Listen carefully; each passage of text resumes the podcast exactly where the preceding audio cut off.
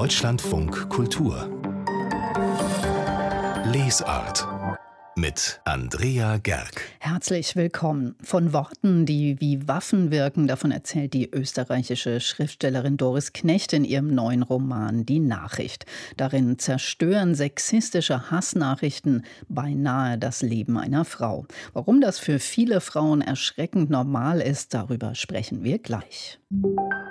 Frauenfeindliche, sexistische Hassnachrichten haben drei Viertel aller weiblichen Bundestagsabgeordneten schon mal bekommen. Das hat Anfang des Jahres eine Untersuchung des Spiegel ermittelt. Aber nicht nur Politikerinnen werden im Netz mit verletzenden Nachrichten attackiert. Es kann jede und jeden treffen.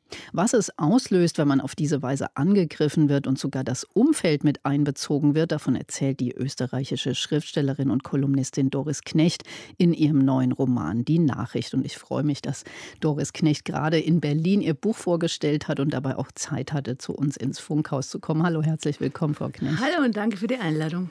Ihre Erzählerin Ruth, um mal ein bisschen in den Roman reinzukommen, die ist so wie wir beide in den mittleren Jahren. Sie ähm, hat ihren Mann vor drei Jahren verloren, der ist beim Skiunfall ums Leben gekommen, aber sie hat inzwischen sich so ganz gut mit ihrem Witwendasein arrangiert. Die Kinder sind fast erwachsen und es gibt zwar ein paar Probleme, aber damit kommt sie eigentlich ganz gut klar. Und ja, dann gibt es diese Nachricht und da heißt es relativ am Anfang, dass sie das aus ihrer Arbeit beim Fernsehen gewöhnt ist, so wie eigentlich fast alle Frauen. Ist das so? Haben Sie auch diese Erfahrung gemacht, dass man, sobald man eine öffentliche Person ist, mit so Hassnachrichten attackiert wird? Ja, die Frage kann man gleich zurückgeben, wer hat es nicht erlebt als Frau? Ja, der, also nicht nur Frauen in den Medien, sondern auch in den sozialen Medien merke ich sehr stark, dass quasi jede veröffentlichte Meinung eine, eine Reaktion bringt. Und sehr oft sind diese Reaktionen äh, ungut. Ja, und äh, anonym und drohend und beleidigend. Und ich glaube, das hat wirklich jede, jede Frau mit einer starken Meinung schon mal erlebt. Und dann ist es ja bei der Ruth in ihrem Buch so, dass sie erst denkt, sie hat das im Griff, aber dann kippt das irgendwann. Wo ist denn da der Punkt, wo das quasi, wo man die Kontrolle darüber verliert? Ich glaube, das ist bei ihr der Moment, äh, als sie sich anfängt, beobachtet zu fühlen und als sie das Gefühl hat, das ist jemand, der nicht einfach da aus dem, aus dem fernen Dunkeln schreibt, irgendein ein, ein, ein Leser oder ein alter Fan von ihr, sondern das ist jemand, der um sie herumschleicht und der aus ihrer Umgebung eventuell sogar kommt, der Sachen über sie weiß, die nicht jeder weiß. Und da fängt sie an, sich bedroht zu fühlen, beobachtet und verfolgt. Ist denn das, dass äh, wie in Ihrem Fall eben so Dinge aus Ihrer Vergangenheit aufgewühlt werden? Der Mann ist fremdgegangen. Sie selber hatte auch überlegt, sogar ob sie ihn verlässt. Das weiß aber keiner. Und dieser anonyme Nachrichtenschreiber, der weiß das alles. Ja. Ist das so eine gängige Methode, Leute zu demontieren? Also ich denke schon, dass es, äh, dass es Angst zu machen ist natürlich ein, ein, ein gutes Mittel, um Macht über jemanden zu kriegen und äh, in jemanden zu beherrschen, eine gewissen Ansehen oder in, in, in den normalen Lebensabläufen zu stören. Und wenn man so eine aggressive Tendenz hat, dann ist das natürlich ein gutes Mittel, der Person das Gefühl zu geben, äh, dass sie beobachtet ist und dass man Dinge über sie weiß und dass man vielleicht noch mehr Dinge über sie weiß und dass man die jederzeit auch öffentlich machen kann. Diese Nachrichten kriegt dann ja mit der Zeit nicht nur sie, sondern auch ihre Umgebung, Freunde, Arbeitgeber, dann ihre Kinder sogar. Also das wird dann immer, das Netz, das da gespannt wird, wird ja immer dichter dann.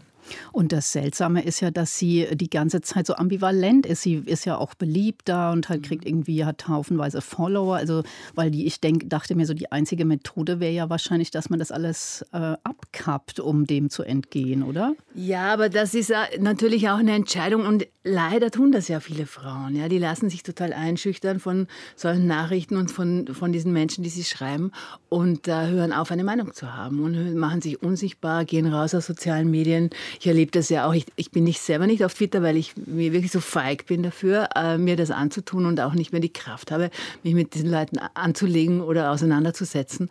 Und äh, bin, bewundere sehr die jungen Frauen, die das tun, diese Netzfeministinnen. Und sehe aber auch da, dass es denen manchmal zu viel wird, dass die dann auch aus Twitter rausgehen ein paar Monate und sagen, ich halte das nicht mehr aus. Ich werde bedroht, meine Kinder werden bedroht, meine Familie wird bedroht. Ich, ich habe die Kraft nicht mehr und ich habe Angst. Ja? Und da, deswegen, äh, das Problem ist, was gibt es für ein anderes Mittel? Ja, ja was gibt es denn für Mittel eigentlich, sich da zu schützen? Ich glaube, man verrät nicht so viel, wenn man sagt, dass der Täter, derjenige, der Ursachen, der Verursacher dieser Nachrichten auch ungeschoren davonkommt in Ihrem Buch. Ist das so üblich? Ja, also ich weiß, dass das Buch, äh, dass viele mit dem äh, Ende des Buches nicht ganz happy sind und äh, Wahrscheinlich würde, würden andere Frauen vielleicht auch anders reagieren und versuchen, diesen Täter zu finden, dingfest zu machen, zu bestrafen. Ja.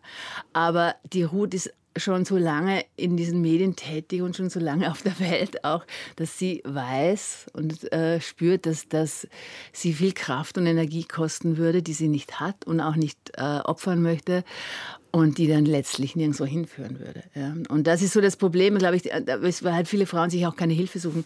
Ich hatte, es gab in Österreich einen Podcast vom Standard, die haben einen sehr schönen Literaturpodcast, wo sie viele Bücher von Frauen besprechen und Frauen über diese Bücher sprechen lassen. Und zu meinem Buch war eine Medienanwältin eingeladen, die Maria Windhager, die sehr bekannt ist in Österreich und die auch einen dieser sehr berühmten Fälle mit diesem Bier wird und diese Politikerin, die bedroht wurde von einem Mann im Netz und dafür zu Schadenersatz verurteilt wurde, als sie diese Nachrichten öffentlich machte.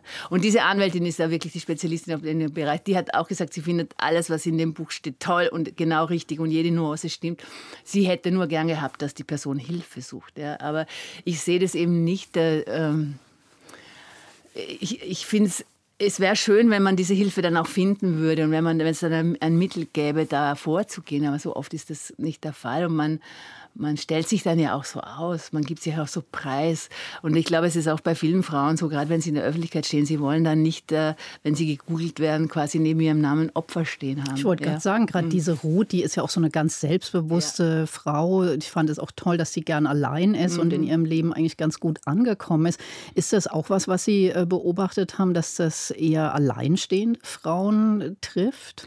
Ja, definitiv. Und ich habe mir auch überlegt, warum das so ist. Ich denke, dass viele Männer, vor allem wenn es schwache Männer sind, dass die sich bedroht fühlen von so äh, Frauen, die allein zurechtkommen, die keinen Versorger mehr brauchen, keinen Beschützer, niemand, der sich um sie kümmert. Die haben dann, glaube ich, Angst, dass der Mann als solcher irgendwie äh, verzichtbar wird. Ja, das ist natürlich eine sehr irrationale und auch dumme Angst, kann man sagen, ja. Aber diese Angst reagieren sie dann ab an solchen Frauen. Ja, also das ist schon ein, etwas, was ich da gesehen habe, auch in der Recherche und auch äh, selber natürlich und, und in, meinem, in meiner Umgebung schon erlebt habe. Es geht ja überhaupt ganz viel um unterschiedliche Gefühle in Ihrem Roman. Es ist ja jetzt kein Roman über Internetkriminalität oder sowas.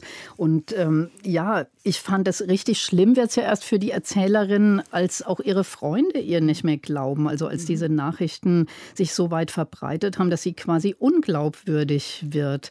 Und ist das eigentlich erst so die richtige Verletzung, wenn man dann quasi keinen mehr hat, der zu einem hält? Ja, ich wollte das schon auch so erzählen, dass man dann ja, dass ja das dann auch ein Grund ist, warum man sich nicht Hilfe von außerhalb holt, wenn man spürt, dass nicht mal äh, die engste Umgebung mehr einem so richtig glaubt. Ich habe Ruth ja sehr bewusst als eine etwas unzuverlässige Erzählerin gebracht, die sie als ich erzählt, die eine Geschichtenerfinderin ist und wo man natürlich leicht in Verdacht gerät, dass man übertreibt oder was dazu erfindet. Und das passiert ihr und das überrascht sie auch in ihrem Freundeskreis. Und ich glaube schon, dass das etwas ist, das sie sehr aus der Fassung bringt und dass, dass sie dann tatsächlich in diesem Gefühl, dass sie sehr gern allein ist und dass sie wahnsinnig gerne ihre Ruhe hat, sich auch einsam fühlen lässt an einem, an einem bestimmten Punkt. Äh.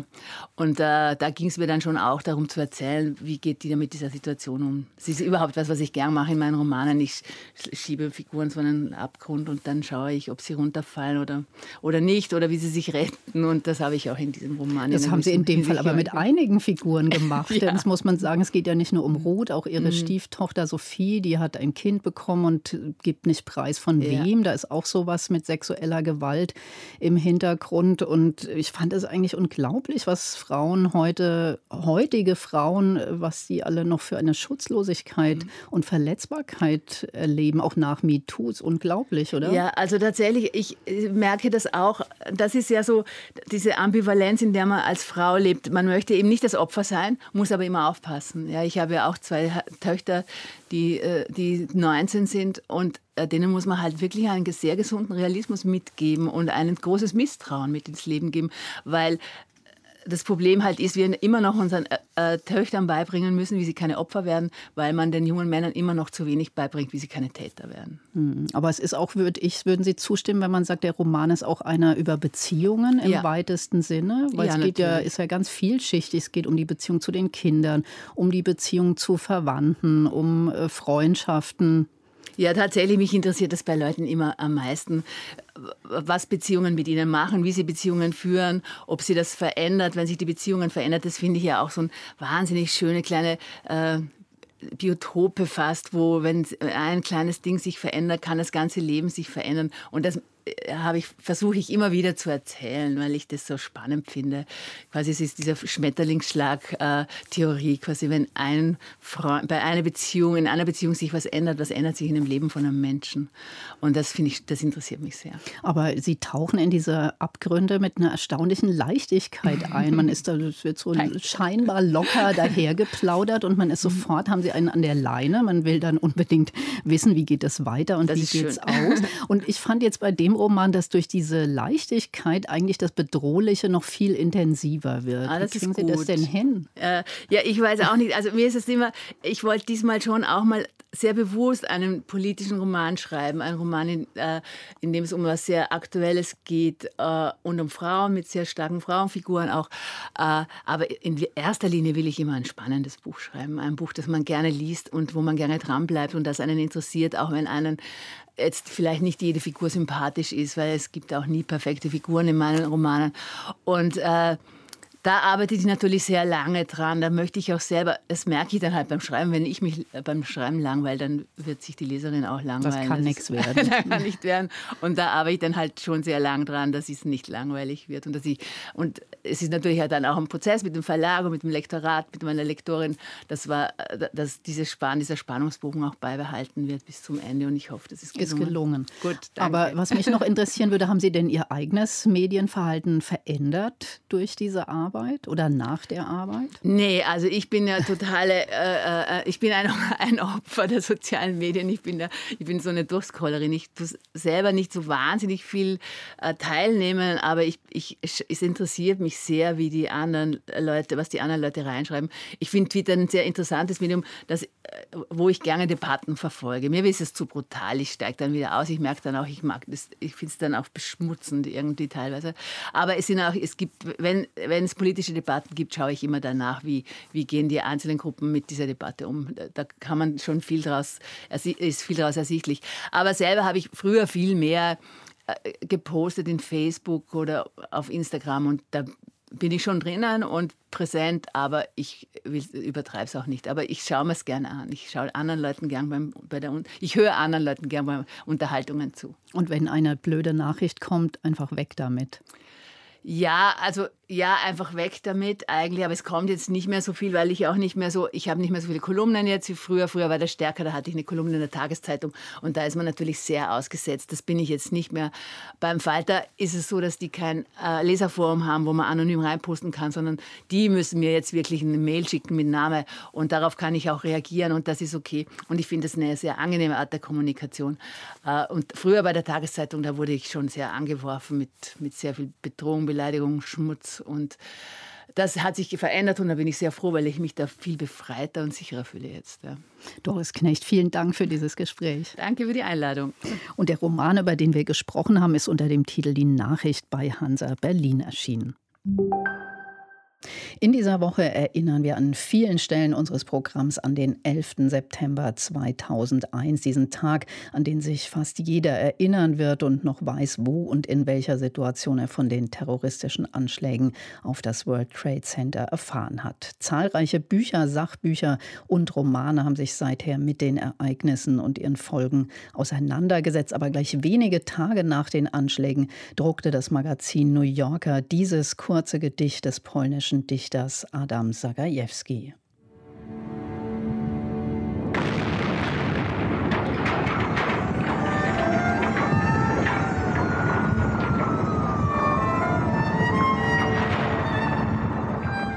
Versuch's, die verstümmelte Welt zu besingen.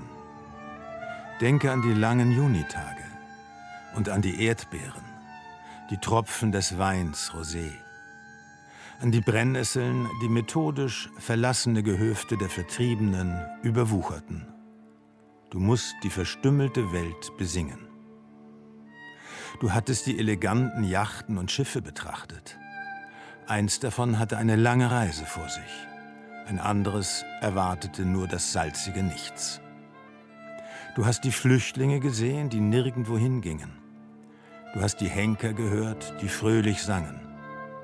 Du solltest die verstümmelte Welt besingen.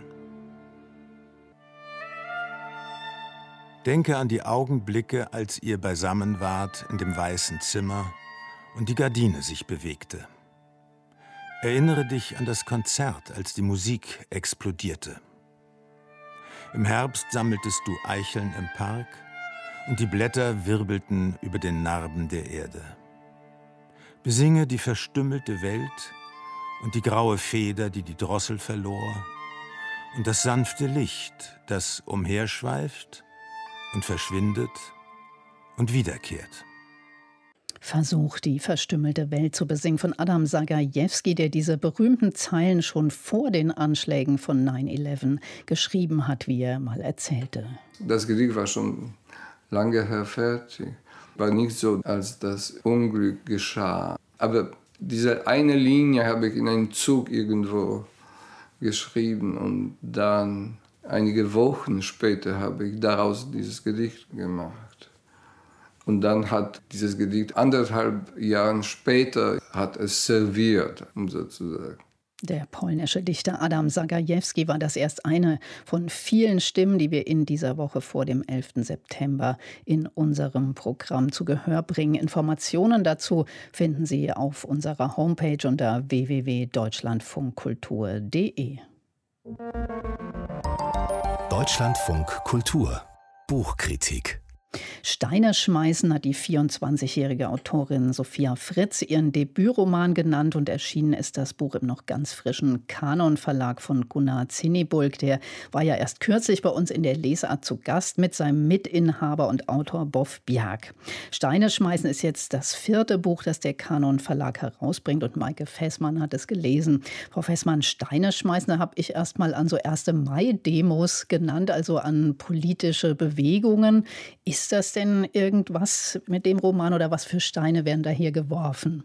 Das wäre auch meine erste Assoziation und war es auch. Aber in der Tat, das ist kein äh, politisches Buch und es geht überhaupt nicht um politische Militanz, sondern diese Steine haben eine ganz besondere Rolle in diesem Roman. Er spielt an einem Silvesterabend in einer Villa in Wien und äh, es kommt eine Gruppe von jungen Menschen zusammen und irgendwann gibt es die Idee, Steine aus therapeutischen Gründen zu beschriften mit Dingen, die man gern loswerden möchte im nächsten Jahr. Und die sollen dann in die Donau geworfen werden. Aber es kommt tatsächlich nie zu diesem Akt ähm, des Vollzugs sozusagen, die wegzuwerfen, sondern die Steine werden zum Anlass ähm, des Verrats eigentlich. Sie sind Objekte des Verrats, weil eben doch jeder etwas draufgeschrieben hat, was die anderen eigentlich nicht sehen sollten. Und die Autorin kommt vom Drehbuch her, hat also dann ein gutes Mittel gefunden, wie dieser Gegenstand durch die Party wandert und immer wieder taucht dieser Sack mit Steinen auf. Und irgendwann liegen die Steine eben auch auf dem Tisch sozusagen. und jeder kann lesen, was andere drauf geschrieben haben. Und das löst dann die Konflikte aus, die ohnehin schon am Laufen sind auf dieser Party. Sie haben gesagt, es sind lauter junge Leute. Was für eine Generation ist denn das? Würden Sie sagen, das ist ein Generationenroman? Also die meisten sind Anfang 20, vorwiegend Pärchen und eben auch auseinandergebrochene Pärchen. Das ist sehr interessant, dass die Erzählerin, äh, sie heißt Anna, ihr Partner heißt Alex ähm, und sie hat den anderen gar nicht verraten, dass sie nicht mehr zusammen sind. Er hat sie vor vier Wochen verlassen und sie hat es verschwiegen und bekommt es auch nicht hin, das zu erzählen. Die einzige, die das weiß, ist ihre Mutter. Die hatte sie nämlich am Handy und da ist es ihr eben rausgerutscht. Und die, die, sind, die meisten studieren Kunst oder Germanistik. Ähm, nebenher arbeiten sie im Rundfunk als Moderatorinnen, nehmen nehmen dann bei Bedarf Psychopharmaka, Psychopharmaka zum Anpushen äh, oder wieder runterkommen. Und ähm, diese Villa gehört äh, den Eltern eines Geschwisterpaars, die eine wichtige Rolle spielen, Marie und Samir. Die Marie bezeichnet sich als Vogue und als Girlboss. Die hat also ziemlich viel Energie und der Samir ist der Liebhaber dieser Anna, äh, mit dem sie sich immer trifft, wenn sie härteren Sex möchte als mit ihrem äh, Freund. Aber alles, was Sie jetzt erzählt haben, äh, klingt so, dass es eben ganz und gar nicht um Politik geht, was wir ja am Anfang hatten. Ist das denn alles so um sich selbst kreisen und über seine Beziehungen und sowas nachdenken oder spielt die Gesellschaft schon auch irgend noch eine Rolle? Also in gewisser Weise spielt sie natürlich schon eine Rolle. Also wenn die Marie sich als woke bezeichnet, hat sie natürlich ein politisches Bewusstsein, aber doch in der Weise, dass sie zum Beispiel sagt, ich bin nicht für die Welt nur gegen den Klimawandel. Also das ist alles so ein bisschen schicke, aufgesetzte äh, Gegenwärtigkeit. Und ich finde, dass der Roman auch durchaus mit kokettiert, also mit Gewalt kokettiert. Äh, das Cover zeigt eine Frau mit aufgerissener Lippe. Ähm, es ist mal davon die Rede, dass äh, Gewalt und äh, Brutalität und Schmerz auch Möglichkeiten der Berührung sind. Und ich ähm, hatte man merkt die Qualitäten dieser Autorin. Also sie ist erst 24 und sie kann wirklich gut Dialoge schreiben. Sie hat ein Gefühl für Settings. Diese Villa ist nicht der einzige Ort, das ist nur der zentrale Ort. Am Anfang gibt es eine Beerdigung, hinterher geht es dann raus äh, nach Wien durch die, durch die Stadt. Ähm, aber sie, sie, ich finde, sie bedient ein bisschen zu sehr äh, dieses, äh, wilde, äh, exzessive, ähm, dass es krachen muss, dass es knallen muss. Und eigentlich ist sie aber, glaube ich, eine ganz nachdenkliche Person. Auf die Idee komme ich, weil sie äh, ein Buch über Gott geschrieben hat, das bei Herde erschienen ist, äh, dass Gott ihr nie das Du anbot. Äh, und sie ähm, engagiert sich in der Sterbehilfe, im Hospiz. Also jemand, eine Person, die sicher äh, große nachdenkliche Qualitäten hat und die auch in dem Roman durchaus vorkommen. Also man merkt, dass die Ich-Erzählerin viel mehr reflektieren möchte, als sie eigentlich dann dieses Setting aufbaut.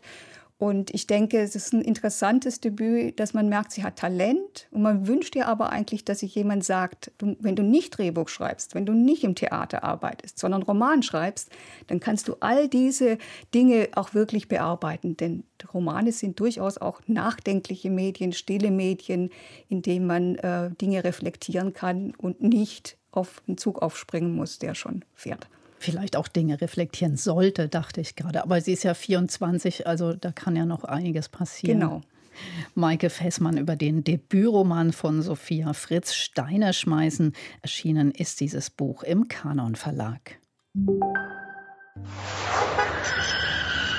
Straßenkritik. Hallo, ich bin die Erika Rinka aus Offenbach-Bieber und bin im 85. Lebensjahr. Also mein, mein Lieblingsbuch ist mein Kanonbuch das habe ich geschenkt bekommen von unserer Chorleiterin. Ich bin schon 30 Jahre im Chor und ich singe da immer draus und äh, habe Kanon sehr gerne. Und ich singe auch äh, allen, die Geburtstag haben im Chor und der Verwandtschaft. Also das ist ein Teil meines Lebens, das Singen. Ein Liederbuch in die Hand zu nehmen und daraus zu singen und auch andere eine Freude damit zu machen, das kann ich sehr empfehlen. Also in Offenbach liest und singt Erika Rinka aus dem Kanonbuch von Bernward Hoffmann und Christoph Lehmann, das beim TVD-Verlag erschienen ist für 8,60 Euro. Der Nahostkonflikt prägt nicht nur das Leben der israelischen Schriftstellerin Lissy Doron, sondern auch ihre autobiografisch geprägten Romane. In Who the Fuck is Kafka etwa erzählt sie von ihrer Freundschaft zu dem palästinensischen Journalisten Nadim, dem sie auf einer Friedenskonferenz in Rom begegnet. Dort fangen die beiden an, ihre traumatischen Erfahrungen im politisch-religiös gespaltenen Israel gegenseitig zu dokumentieren. Jetzt ist dieser Roman als Hörbuch erschienen und Andi Hörmann stellt es vor. Die Geschichte beginnt mit Kopfschmerzen. Oh, mein Kopf. Herr Ober, ein Glas Leitungswasser bitte. Und sie endet auch damit. Dann packte mich ein Migräneanfall. Zwischen den Migräneanfällen entspinnt sich das ganze Dilemma des Nahostkonflikts. Who the fuck is Kafka? Also, wer zum Teufel ist Kafka? führt dabei in all seiner Drastik die politische Absurdität, die religiöse Ausweglosigkeit, aber auch die privaten Vorurteile und Verletzungen des ungelösten Konflikts vor Augen. Begreifst du eigentlich, worum es hier geht? Du bist hier, um dein Gewissen zu polieren. Ich hingegen kann morgen sterben. Was? Du wirst es nie verstehen. Vielleicht erklärst du mir, was ich nicht verstehe. Die jüdisch-israelische Schriftstellerin Lizzie und der palästinensisch-israelische Journalist Nadim begegnen sich auf einer Friedenskonferenz in Rom, freunden sich an und lernen so immer mehr über ihr ambivalentes Verhältnis zu ihrem Land. Jugendliche träumt sich davon, so israelisch wie möglich zu sein und Offizier in der Armee zu werden. Aber wenn ich nach Hause kam, traf ich auf den Geschmack, die Sprache und die Sehnsucht nach dem Europa, das meine Mutter verloren hatte. Österreich, Deutschland und Polen, die Länder ihrer Kindheit. Gar nicht weit von hier, jenseits der Alpen. Wir wurden unter das Joch der israelischen Besatzung gezwungen. Israel ist mein Zuhause. Dennoch denke ich manchmal, dass ich nur wegen des Krieges Israelin bin. Lizzie leidet unter dem Holocaust, der ihre Familie geprägt hat. Nadim leidet unter Vertreibung und Diskriminierung. Die beiden ungleichen Freunde beschließen, das jeweilige Leben des anderen zu dokumentieren. Sie schreibt ein Buch, er dreht einen Film. Okay, Kamera läuft. Lizzie, du hast die Lebensbedingungen im Ostteil Jerusalems ein bisschen kennengelernt. Ich wüsste gern, was dir durch den Kopf ging, als du gemerkt hast, wie schutzlos wir sind. Dass die weibliche Hauptfigur das alter Ego von Lisi Doron, die 1953 in Tel Aviv geborene Schriftstellerin ist, dürfte kaum überraschen. Die Autorin wuchs in einer Gemeinde in Tel Aviv auf, in der vor allem Überlebende der Shoah lebten sowie Dorons Mutter, der sie ihr erstes Buch Warum bist du nicht vor dem Krieg gekommen widmet, das heute in Israel zur Schullektüre gehört. Auch ihre späteren Bücher sind von autobiografischen Themen geprägt, so wie jetzt auch Who the Fuck is Kafka. Aus dem Leid erlöst uns nur der Tod. Auch das pflegte meine Mutter zu sagen. Andrea Ghetto hat aus den 250 Seiten der Buchvorlage ein auf 70 Minuten komprimiertes Hörspiel gemacht. Die atmosphärische Geräuschkulisse tritt meist in den Hintergrund, innere Monologe dominieren. Eingebettet sind sie in akustische Akzente der Komponistin Sabine Wortmann. Von diesen raffinierten Zwischenspielen hätte man gerne mehr gehört, weil sie Raum schaffen, über das komplexe Thema zu reflektieren. Dass das Hörspiel trotz der Schwere des Themas so gelungen ist, liegt vor allem an dem Dutzend guter Sprecherinnen und Sprecher. Allem voran die beiden Protagonisten, Corinna Kirchhoff als Lizzie und Felix Knopp als Nadim. Beide überzeugen in ihren Rollen, auch weil es ihnen gelingt, einen wunderbar trockenen Humor in ihre Stimme zu legen. Ist es möglich, dass Sie sich in Israel treffen? Nein. Nein. Aber vielleicht werden wir eines Tages gemeinsam mit dem Autobus der Linie 18 in die Luft gesprengt. An ein solches Happy End habe ich noch gar nicht gedacht. Die Hörbuchfassung von Lissy Dorons Roman Who the Fuck is Kafka, vorgestellt von Andy Hörmann und übersetzt hat den Text Miriam Pressler, ist als Hörbuch beim Audioverlag erschienen.